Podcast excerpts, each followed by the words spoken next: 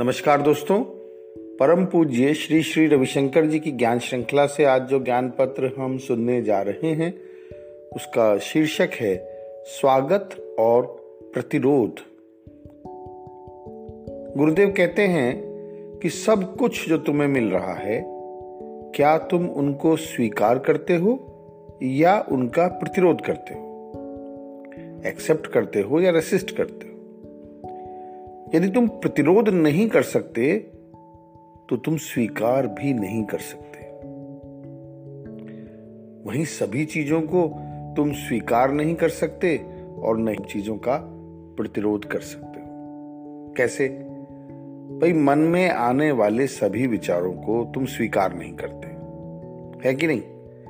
जब तुम किसी विचार को स्वीकार करते हो, इसका मतलब वो तुम्हें अच्छा लगा। और फिर तुम उसके अनुसार ही कार्य करते हो। अगर मन में उठने वाले सभी विचारों के अनुसार कार्य करोगे तो या तो पागल खाने पहुँच जाओगे या जेल में। समझ रहे हो ना? इतनी तरह के विचार उठते हैं, अगर वो सारे के सारे कार्यान्वित कर दिए आपने तो आपको पता है क्या होने वाला है। तो आप क्या करते हो? कुछ विचारों का प्रतिरोध करते हो या उन पर ध्यान नहीं देते और कुछ दूसरे विचारों का स्वागत करते हो। जीवन में इसी काम के लिए विवेक की आवश्यकता है। स्वीकार और प्रतिरोध, ये जीवन के अंग हैं। विस्तार और उन्नति के लिए स्वीकृति ज़रूरी है। और पालन पोषण के लिए प्रतिरोध ज़रूरी है।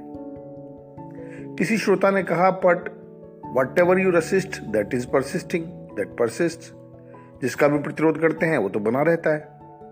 तो गुरुदेव बोले कि जुकाम का प्रतिरोध करते हैं तो जुकाम टिकता नहीं। तो अगर तुम्हारे शरीर में कोई प्रतिरोध ही नहीं होगा तो तुम जीवित नहीं रह सकते। तुम्हारा शरीर कुछ चीज़ों का प्रतिरोध करता है और कुछ का स्वागत करता है। प्रतिरोध जहाँ कमज़ोर होता है, वहीं स्थिति ज्यो की त्यों बनी रहती है। विरोध बना ही रहता है। और प्रबल प्रतिरोध विरोध को मिटाता है। प्रबल प्रतिरोध से शक्ति, समता, शौर्य और समाधि की प्राप्ति होती है। ये तुम में एक योद्धा की शक्ति लाता है। कुछ भी तुम्हें प्रलोभित नहीं कर सकता। कोई बाधा रोक नहीं सकती। तब विजय बिना लड़े ही होती है।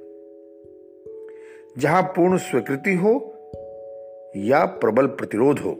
देखिए, दोनों बातों का महत्व बता रहे हैं गुरुदेव। पूर्ण स्वीकृति या प्रबल प्रतिरोध, वहाँ विजय बिना संघर्ष के प्राप्त होती है।